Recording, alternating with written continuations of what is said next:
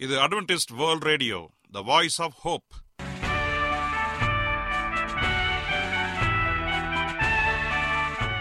வணக்கம். அன்பான வானொலி நேயர்களே உங்கள் அனைவரையும் கர்த்தராகிய ஆண்டவர் இயேசுவின் நாமத்திலே வாழ்த்தி எங்களது இன்றைய ஒளிபரப்பை கேட்க உங்களை அன்போடு வரவேற்கிறோம்.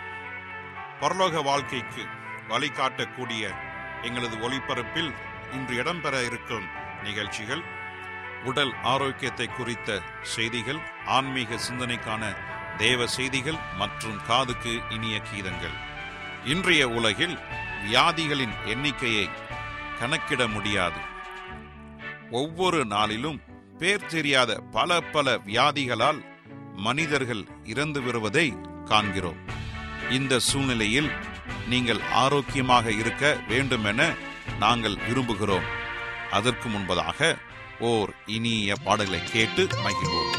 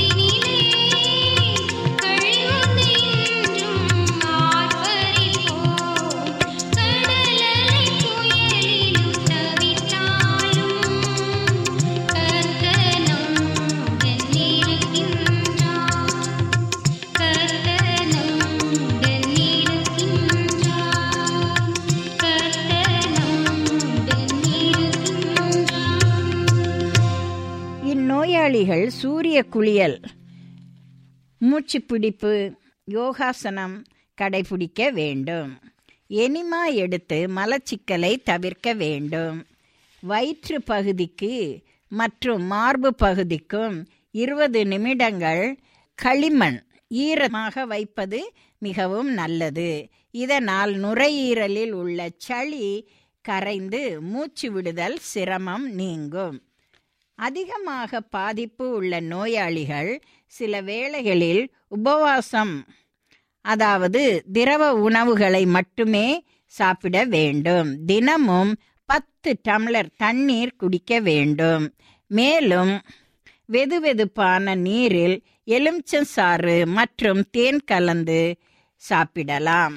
காலையில் உணவு பப்பாளி அன்னாசி ஆரஞ்சு எலுமிச்சம் சாறு மற்றும் கொத்தமல்லி சாறு கருவேப்பிலை சாறு சாப்பிடுவது நல்லது. மதிய உணவு மற்றும் இரவு உணவுகள். பச்சை காய்கறிகள் ஒரு கப். சாலட். வெள்ளரிக்காய் வெங்காயம் பீட்ரூட் தக்காளி சமைத்த காய்கறிகள் கோதுமை பிரெட் அல்லது கோதுமை சப்பாத்தி அல்லது கோதுமை கஞ்சி இவைகளை சாப்பிடலாம். இரவு படுப்பதற்கு ரெண்டு மணி நேரம் முன்பே சாப்பிடுவது மிகவும் நல்லது. மேலும் இந்நோயால் அதிகமாக பாதிக்கப்பட்டவர்கள் இரண்டு மணி நேரத்திற்கு ஒரு முறை நீர் பருக வேண்டும். இந்த சாறை பருகும் பொழுது சற்று நோயிலிருந்து விடுபடக்கூடும். பாதிப்பு உள்ளபோது இந்நோயாளிகள் குறைந்தது மூச்சு திணறல் காணப்படும். அப்போது சாப்பிட சொல்லி அல்லது பசி இல்லாத போதோ சாப்பிட சொல்லி கட்டாயப்படுத்துதல் கூடாது. ஒரு கப்பில் தேன் எடுத்துக்கொண்டு முகர வேண்டும். இதனால் சுவாசம் பிரச்சனைகள் அகலும். டீ காஃபிக்கு பதிலாக காலை மாலையில் பழச்சாறுகள் சாப்பிடலாம். தினமும் முழு பூண்டு ஒன்றை எடுத்து வறுத்தோ அல்லது வேக வைத்தோ சாப்பிட வேண்டும். அதிகமாக பாதிப்பு உள்ள நேரத்தில் ஒரு சிட்டிகை மஞ்சத்தூள் எடுத்து பாலில் கலந்து முழுவதுமாக உணவுக்கு முன்பாக சாப்பிடுவது நல்லது. பாதிப்பு உள்ள நேரத்தில் கடுகு எண்ணெய் சூடுபடுத்தி அதில் கட்டி கற்பூரத்தை சேர்த்து நெஞ்சு பகுதியிலும் கழுத்து பகுதியிலும் மசாஜ் செய்தால் நல்ல உறக்கம் கிடைக்கும். ஆகவே இத இதிலே சொன்ன காரியங்களை நீங்கள் உபயோகித்து வந்தால் அலர்ஜி ஆஸ்துமா ஈஸ்னோஃபீலியா நோயாளிகள் மிகவும் குணமடையலாம். நீங்கள் அட்வென்டிஸ்ட் வேர்ல்ட் ரேடியோ ஒளிபரப்பை கேட்டுக்கொண்டிருக்கிறீர்கள். எங்களுடைய முகவரி அட்வென்டிஸ்ட் வேர்ல்ட் ரேடியோ தபால் பெட்டி எண் ஒன்று நான்கு நான்கு ஆறு Salisbury Park Market Yard post Pune நான்கு ஒன்று ஒன்று பூஜ்ஜியம் மூன்று ஏழு மகாராஷ்டிரா இந்தியா. எங்களுடைய இமெயில் முகவரி AWR Tamil at Gmail dot com இப்பொழுதும் நாம் தேவ வசனத்தை தியானிக்கும் வேலைக்குள்ளாக வந்திருக்கிறோம். இன்றைய தேவ செய்தியை சகோதரர் ஜே செல்வன் அவர்கள் வழங்க இருக்கிறார் கர்த்தரை உங்கள் அடைக்கலமாக கொள்ளுங்கள். கிறிஸ்துவுக்குள் அன்பான தேவ பிள்ளைகளே உங்கள் அனைவரையும் இந்த அட்வென்டிஸ்ட் உலக வானொலி நிகழ்ச்சியின் வாயிலாக சந்திப்பதிலே மிக்க மகிழ்ச்சி அடைகிறேன். உங்கள் அனைவரையும் கிறிஸ்து இயேசுவின் நாமத்திலே அன்போடு வாழ்த்துகிறேன். நேயர்களே எங்களது அனுதின நிகழ்ச்சிகளை எங்களுடைய இணையதள பக்கம் W W W dot A WR என்ற பக்கத்தில் நீங்கள் அனைத்து பழைய நிகழ்ச்சிகளையும் கேட்டு மகிழலாம். அதே போல உங்களிடத்தில் ஸ்மார்ட் போன் இருந்தால் எங்களுடைய ஏடபிள்யூஆர் த்ரீ சிக்ஸ்டி என்ற மொபைல் ஆப்பை டவுன்லோடு செய்தோம் அதே போல வாய்ஸ் ஆப் ஹோப் என்ற மொபைல் ஆப்பையும் நீங்கள் டவுன்லோடு செய்து எங்களுடைய அனைத்து நிகழ்ச்சிகளையும் நீங்கள் கேட்டு மகிழலாம். ஒருவேளை உங்களுக்கு ஏதாவது கருத்துகள் கேள்விகள் சந்தேகங்கள் இருந்தால் தயவாய் எங்களோடு தொடர்பு கொள்ளுங்கள். எங்களுடைய முகவரி எல்லாம் இந்த நிகழ்ச்சியின் முடிவிலே சொல்லப்படுவதை கவனமாய் கேட்டு எங்களோடு தொடர்பு கொள்ளுங்கள். கர்த்தர் உங்கள் யாவரையும் ஆஸ்வதிப்பாராக இப்பொழுது நாம் தேவ செய்திக்குள்ளாக கடந்து செல்வோம்.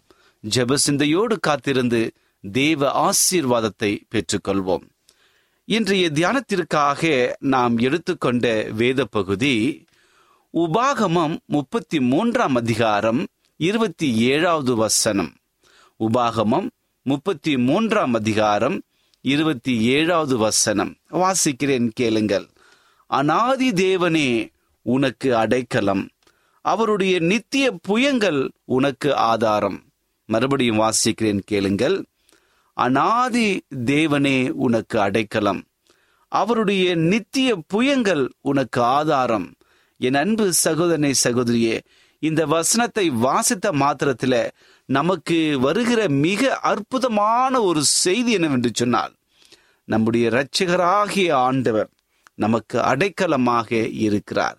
இன்றைக்கு அடைக்கலம் என்ற வார்த்தையை கேட்போம் என்று சொன்னால் இந்த இக்கட்டான காலகட்டங்களில எனக்கு ஒரு அடைக்கலம் கிடைக்காதா? எனக்கு ஒரு பாதுகாப்பு கிடைக்காதா? எனக்கு ஒரு அரண் கிடைக்காதா? என்று சொல்லி இன்றைக்கு உலக மக்கள் இங்கும் அங்கும் ஓடிக்கொண்டிருக்கிறார்கள் அலைந்து கொண்டிருக்கிறார்கள் எதையோ தேடிக்கொண்டிருக்கிறார்கள். ஆனால் கிறிஸ்தவர்களாகிய நாம் நமக்கு அடைக்கலமாக நம்முடைய ஆண்டவர் இருக்கிறார் என்பதை மறந்துவிடக்கூடாது. ஏனென்றால் அவர்தான் நமக்கு நித்திய நித்தியமாக காலம் காலமாக அடைக்கலமாக பாதுகாவலராக இருந்து கொண்டிருக்கிறார். இந்த உலகத்தில நம்மை மிக அற்புதமாக நேர்த்தியாக படைத்து கவனித்து வருகிற பாதுகாத்து வருகிற நம்முடைய தேவன் நமக்கு அடைக்கலமாக இருக்கிறார். சங்கீதம் தொண்ணூத்தி ஒன்றாம் அதிகாரத்தை நான் வாசிப்போம் என்று சொன்னால் அதில் சொல்லப்பட்ட ஒரு வசந்தை கவனியுங்கள். அனாதி தேவனே உனக்கு அடைக்கலம் அவருடைய நித்திய புயங்கள் உனக்கு ஆதாரம் என்ற உபாகம் முப்பத்தி மூன்றாம் அதிகாரம் இருபத்தி ஏழாவது வசனத்தை மறுபடியும் சங்கீதக்காரனாக தாவிது தன்னுடைய வாழ்க்கையில அனுபவிக்கிற ஒரு காரியம். சங்கீதம் தொண்ணூத்தி ஒன்றாம் அதிகாரம் ஒன்றாம் வசனம் கூறுகிறது உன்னத மாணவரின் மறைவில் இருக்கிறவன் சர்வ வல்லவரின் நிழலில் தங்குவான்.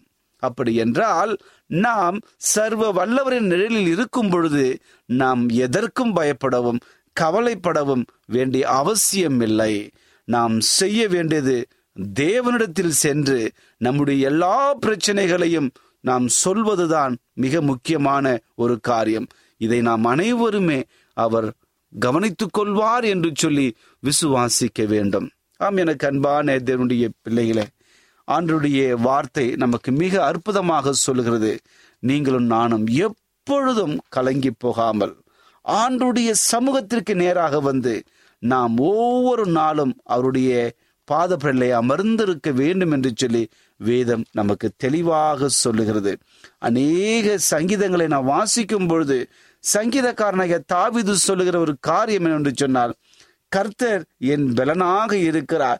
கர்த்தர் எனக்கு அடைக்கலமாக இருக்கிறார். நான் தாழ்ச்சி அடையேன் என்று சொல்லி மிக அற்புதமான வசனங்கள். குறிப்பாக தொண்ணூறாவது சங்கீதத்தை நான் வாசிப்போம் என்று சொன்னால் அதில் சொல்லப்பட்ட ஒரு காரியத்தை கவனிங்கள். முதலாவது வசந்தை வாசிக்கிறேன். ஆண்டவரே தேவரீர் தலைமுறை தலைமுறையாக எங்களுக்கு அடைக்கலமானவர். பாருங்கள் எவ்வளோ சாட்சி. ஆண்டவர் சொல்லுகிற மிக முக்கியமான ஒரு காரியம் நான் உங்களுக்கு அடைக்கலமாக இருப்பேன் என்று சொல்லி. இங்கே மோசையின் செபத்தை இங்கே நாம் சங்கீதத்தில் வாசிக்கின்றோம். ஆண்டவரே தேவரீர் தலைமுறை தலைமுறையாக எங்களுக்கு அடைக்கலமானவர். பர்வதங்கள் தோன்றும் முன்னும் நீர் பூமியையும் உலகத்தையும் உருவாக்குவதற்கு முன்னும் நீரே அனாதியாய் என்றென்றைக்கும் தேவனாய் இருக்கிறீர் இந்த அதிகாரம் முழுவதுமே ஆண்டவர் எப்படிப்பட்ட ஒரு அடைக்கலமாக இருக்கிறார் என்பதை இந்த சங்கீத புத்தகங்களை நாம் வாசிக்கின்றோம். இன்னும் அநேக காரியங்கள் நாம் சொல்லிக்கொண்டே போகலாம். சங்கீதம் பதினெட்டாம் அதிகாரத்தை நாம் வாசிப்போம் என்று சொன்னால் பதினெட்டாவது சங்கீதத்தில் சங்கீதக்காரனாக தாவிது சாட்சியாக எழுதுகிற அநேக காரியங்கள் நமக்கு அநேக பாடங்களை கொண்டு வருகிறது. அந்த பாடங்கள் என்னவென்று சொன்னால் பாடுங்க முதலாவது வசனம் என் பலனாகிய கர்த்தாவே உம்மில் அன்பு கூறுவேன். என் கண்மலையும் என் கோட்டையும் என் இரட்சகரும் என் தேவனும் நான் நம்பியிருக்கிற என் துருகமும் என் கேடகமும் என் இரட்சணிய கொம்பும் என் உயர்ந்த அடைக்கலமாய் இருக்கிறார் பாருங்க கர்த்தர் எப்படிப்பட்டவர் என்பதை சங்கீதக்காரனாக தாவிது விவரிக்கின்றார் வர்ணித்து கொண்டிருக்கின்றார். அப்படி என்றால் கர்த்தர் அனுகூலமான துணை ஆபத்து காலத்தில் நம்மோடு கூட இருப்பதற்கு ஒரு அடைக்கலம் என்று சொல்லி வேதத்திலே நாம் வாசிக்கின்றோம். இன்றைக்கு ஆண்டவருடைய இந்த அடைக்கல நம்ம வருவதற்கு நாம் என்ன செய்ய வேண்டும் என்பதை சரியான கண்ணோட்டத்தில் நாம் பார்க்க வேண்டும். ஆண்டுடைய வசனம் நமக்கு சொல்லுகிறது கர்த்தருக்கு பயப்படுகிற மனுஷன் அவன் பாக்கியவான். அவன் செய்கிற காரியங்கள் எல்லாம் வாய்க்கும் என்று சொல்லி வேதத்திலே நாம் வாசிக்கின்றோம். இன்றைக்கு நீதிமொழிகள் புத்தகத்தை வாசிக்கும் பொழுது கர்த்தருக்கு யாரெல்லாம் பயப்படுகிறார்களோ அவர்களுக்கு அடைக்கலம் கிடைக்கும் என்று சொல்லி வேத வசனம் மிக தெளிவாக நமக்கு சொல்லுகிறது. இன்றைக்கு அநேகருடைய வாழ்க்கையில அடைக்கலம் இல்லாமல் ஐயோ என்னுடைய பிள்ளைகள் என்னை தனிமையாக விட்டு விட்டார்களே என்னுடைய பெற்றோர்கள் என்னை வெறுத்து ஒதுக்கி விட்டார்களே என்று சொல்லி கண்ணீரோடும் கவலையோடும் இப்பொழுது அலைந்து திரிவதை நம்மால் காண முடிகிறது. ஆம் எனக்கு அன்பானது என்னுடைய பிள்ளைகளே ஏன் எதற்காக இப்படிப்பட்ட ஒரு சூழ்நிலை நம்முடைய உலகத்தில் வாழ்வதற்கு ஒரு தேவையான இடம் இல்லை என்ற ஒரு குறை எதனால வருகிறது? ஏனென்றால் கர்த்தருக்கு பயப்படுதலை அறிந்து கொள்ளாமல் நாம் போகும் பொழுது நாம் அநேக துன்பங்களுக்கு நாம் உள்ளர வருவோம். ஆகவே நாம் மிக ஜாக்கிரதையாயிருந்து ஆண்டவருடைய நாமத்தை நாம் அறிந்து கொண்டு அவருடைய செட்டையின் கீழே அடைக்கலம் புக வேண்டும். அவருடைய செட்டை தான் நமக்கு அடைக்கலம். அப்படி என்றால் இந்த உலகத்திலே என்ன நடந்தாலும் எப்பேற்பட்ட கொள்ளினை வந்தாலும் நாம் சோர்ந்து போகாமல் கர்த்தரே என் அடைக்கலம் கர்த்தரே என் துணை என்று விசுவாசிக்க வேண்டும். இன்னைக்கு அநேக வசனங்களை நாம் சொல்லிக்கொண்டே போகலாம். ஏனென்று சொன்னால் அடைக்கலம் என்பது இந்த உலகத்தில அரசியல்வாதிகள் நமக்கு அடைக்கலம் அல்ல. நம்மளுடைய பணம் அதிகமாக வைத்திருப்பவர்கள் நமக்கு அடைக்கலம் அல்ல. இந்த உலகத்தை வழிநடத்துகிறவர்கள் நமக்கு அடைக்கலம் அல்ல. நமக்கு நித்திய அடைக்கலம் ஒரு பாதுகாப்பு எங்கே வரும் என்று சொன்னார். அது அவருடைய செட்டையின் கீழே அவருடைய பாதுகாப்பின் அரணில அந்த அடைக்கலத்தை நாம் புகுவோம் நாம் பெற்றுக்கொள்வோம். ஆம் எனக்கு அன்பானதனுடைய பிள்ளைகளே இப்படிப்பட்ட ஒரு அடைக்கலம் நமக்கு வர வேண்டும் என்று சொன்னால் கர்த்தருக்கு நம்முடைய வாழ்க்கையை அர்ப்பணிக்க வேண்டும். அப்படி என்றால் ஒரு நபருக்கு அடைக்கலம் இல்லை என்று சொன்னால் ஆண்டவருடைய பார்வைக்கு அவன் அருவறுப்பாக இருக்கிறான் என்பதை நாம் உணர்ந்து கொள்ள வேண்டும். இன்றைக்கு நமக்கு அடைக்கலம் வரும் என்று சொன்னால் நம்முடைய யோசனைகள் முதலாவது உறுதிப்பட வேண்டும். மனுஷனுடைய எல்லா வழிகளையும் அவர் பார்வைக்கு சுத்தமானதாக இருக்க வேண்டும். கர்த்தர் நம்முடைய ஆவிகளை நிறுத்தி பார்க்கின்றார். எப்படிப்பட்ட சுபாவங்களை கொண்டிருக்கிறோம்? நம்முடைய எண்ணங்கள் எப்படி என்று சொல்லி கர்த்தர் நம்முடைய ஆவிகளை நிறுத்து பார்க்கிறார். ஆகவே நம்முடைய செய்கைகளை கர்த்தருக்கு ஒப்புவித்து அப்பொழுது நம்முடைய யோசனைகளை உறுதிப்படுத்த ஆண்டவர் நமக்கு ஆயத்தமாக இருக்கிறார். எல்லாவற்றிலுமே நம்முடைய வழிகள் கர்த்தருக்கு பிரியமாக இருக்க வேண்டும். அப்படி பிரியமாக இருக்கும் என்று சொன்னால் நாம் கர்த்தருக்குள் எப்பொழுதும் நம்முடைய வாழ்க்கை கர்த்தருக்குள் எப்பொழுதும் இணைந்து காணப்பட வேண்டும். இதுதான் ஆண்டவர் எதிர்பார்க்கிற ஒரு காரியமாக இருக்கிறது. ஆகவே நாம் எப்பொழுதும் எந்த நிலையில் கடந்து போனாலும் கர்த்தரே என் அடைக்கலம் அவரே என் பாதுகாப்பு என்று சொல்லி நாம் ஒவ்வொரு நாளும் வேண்டி கூப்பிட வேண்டும். என் அன்பு சகோதரி சகோதரி வேதத்திலே அநேக கதாபாத்திரங்களை பார்க்கின்றோம். குறிப்பாக எசேக்கியா ராஜாவை குறித்து நாம் பார்க்கின்றோம். எஜக்கிய அந்த எசைக்கிய ராஜாவுக்கு தன்னுடைய வாழ்க்கையில மிகப்பெரிய ஒரு வியாதி வந்து விட்டது இப்போ இருக்கிற இந்த கொள்ளை நோயான கொரோனாவை போன்று வைத்துக் கொள்ளுங்கள். அவனுடைய வாழ்க்கையில ஒரு கொள்ளை நோய் வந்து மிக பாதிக்கப்பட்டு நீ இனி அவன் பிழைக்க மாட்டான் மறித்து விடுவான் என்று சொல்லி ஆண்டுடைய தீர்க்கதரிசியின் மூலமாக சொல்லப்பட்டான். இதை கேட்ட மாத்திரத்தில அவன் அழுது புலம்புகிறான். செவற்றை நோக்கி ஐயோ ஆண்டவரே உமக்கு முன்பாக எத்தனையோ காரியங்களை செய்தேனே. என்னுடைய வாழ்க்கையை கண்ணோக்கி பாருங்க. நான் செய்த பாவத்தை மன்னிங்கள் என்று சொல்லி ஆண்டவிடத்தை நோக்கி கூப்பிட்டு கதறுகிறான் கெஞ்சுகிறான். எனக்கு அடைக்கலம் யாருமே இல்லையே. நீர்தான் எனக்கு அடைக்கலம் என்று சொல்லி அந்த அடைக்கலமான ஆண்டவரை அடைக்கலமாக கொள்ள ஆண்டவரை நோக்கி அவன் கதறி அழுகின்றான். ஆண்டவருடைய சன்னதியில என்னுடைய அழுகையின் கூக்குரல் கேட்கப்பட்டது. அவனுடைய கண்ணீரை கண்ட தேவன் அவனுக்கு பதினைந்து வருடங்களை கூட்டி கொடுத்து ஒரு அற்புதமாக வாழ கிருபை செய்தார். என்றைக்கு அவன் அடைக்கலமான தேவனை தாபாரமாக ஏற்றுக்கொள்ள விரும்பினானோ அன்று அவனுக்கு அதிசயம் கொடுக்கப்பட்டது. அந்த அதிசயம் வாழ்க்கையில காணப்பட்டது. என் அன்பு சகோதரி சகோதரியே இந்த இக்கட்டான கொரோனா காலங்களில உங்கள் வாழ்க்கையில இந்த தொற்றினால் பாதிக்கப்பட்டு கண்ணீரோடு கவலையோடு வாழ்ந்து கொண்டிருக்கிறீர்களா? கவலைப்படாதீர்கள். ஒருவேளை உங்கள் வாழ்க்கையில் இருக்கிற கடன் தொல்லையினாலே எனக்கு வாழ வழி இல்லையே இந்த கடன் தொல்லைகளை எப்படி நான் முடிப்பேன் என்று சொல்லி கண்ணீரோடு இந்த நிகழ்ச்சியை கேட்டுக்கொண்டிருக்கிறீர்களா? கவலைப்படாதீர்கள். ஆண்டவர் சொல்லுகிறார் உனக்கு உதவி செய்ய நான் காத்திருக்கிறேன். உனக்கு அடைக்கலமாக இருக்க நான் விரும்புகிறேன் என்று சொல்லி ஆண்டவர் நம்மை நோக்கி அவர் அழைக்கின்றார். நாம் செய்ய வேண்டியது ஒரே ஒரு காரியம்தான். நம்முடைய ஆபத்து காலத்துல அவரை நோக்கி நாம் கூப்பிடும் பொழுது அவர் நம்மை விடுவிக்க ஆயத்தமாக இருக்கிறார். அவரை நம்முடைய சொந்த இரட்சகராக நாம் ஏற்றுக்கொள்ள வேண்டும். அவரை நம்முடைய ஆபத்து காலத்தில அனுகூலமான தேவனாக நாம் விசுவாசிக்க வேண்டும். அவரிடத்தில் நாம் கடந்து சென்று நாம் கேட்க வேண்டிய ஒரு காரியம் என்னவென்று சொன்னால் கர்த்தர் என் மீட்பர். கர்த்தர் என்னை பாதுகாக்கிறவர் கர்த்தர் எனக்கு அடைக்கலம் என்று சொல்லி விசுவாசிக்கிற பன்மையோடு நாம் கடந்து செல்ல வேண்டும். அதுதான் சங்கீதம் தொண்ணூத்தி ஒன்றுல நாம் வாசிக்கின்றோம். உன்னதமானவரின் மறைவில் இருக்கிறவன் சர்வ வல்லருடைய நிழலில் தங்குவான். நான் கர்த்தரை நோக்கி நீர் என் அடைக்கலம் என் கோட்டை என் தேவன் நான் நம்பியிருக்கிறவர் என்று சொல்லுவேன். அவர் உன்னை வேறனுடைய கண்ணிக்கும் பாழாக்கும் கொள்ளை நோய்க்கும் தப்பிவிப்பார்.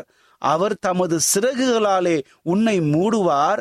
அவர் செட்டைகளின் கீழே அடைக்கலம் புகுவாய். அவருடைய சத்தியம் உனக்கு பரிசையும் கேடகமாகும்.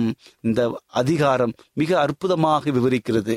நாம் என்றைக்கு ஆண்டவரை நமக்கு பாதுகாப்பான ஒரு அடைக்கலமாக வைக்கிறோமோ ஒரு அரணாக வைக்கிறோமோ அன்று நம்முடைய வாழ்க்கையில அற்புதமாக தேவன் நம்மை வழிநடத்த அவர் கிருபையில் உள்ளவராய் இருக்கிறார். இந்த செய்தியை கேட்டுக்கொண்டிருக்கிற என் அன்பு சகோதரனை சகோதரியே உங்கள் வாழ்க்கையில் காணப்படுகிற எல்லா வியாகுலங்களையும் கண்ணீர்களையும் துடைத்து கஷ்டங்களை போக்குகிற தேவன் உங்கள் அருகில் நின்று கொண்டிருக்கிறார். அவரை உள்ளே வா என்று சொல்லி அனுமதியுங்கள்.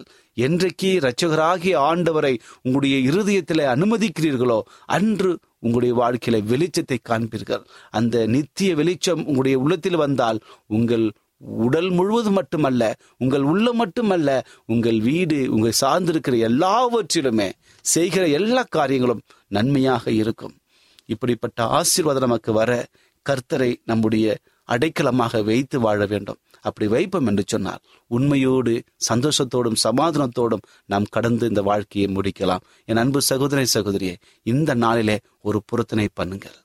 இவ்வளவு நேரம் நான் தேவனுடைய நாமத்தை வீணிலே வழங்கிவிட்டேன்.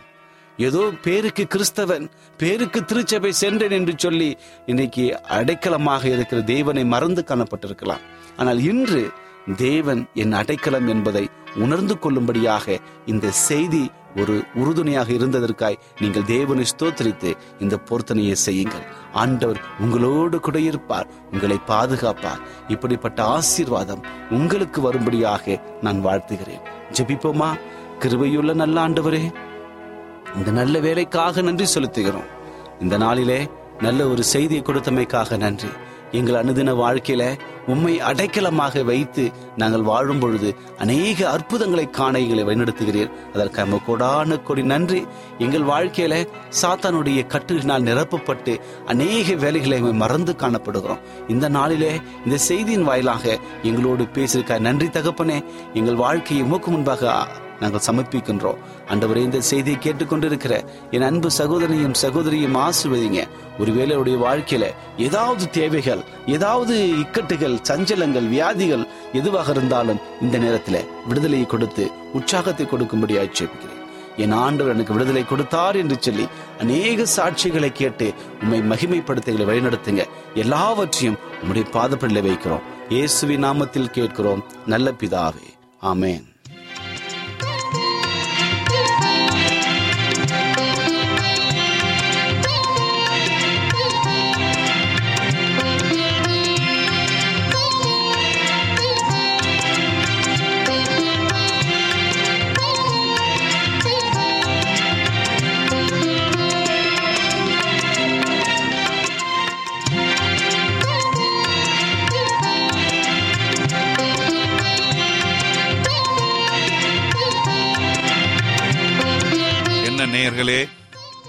இன்றைய தேவ செய்தி உங்களுக்கு ஆசீர்வாதமாக இருந்திருக்கும் என்று நாங்கள் கர்த்தருக்குள் நம்புகிறோம்.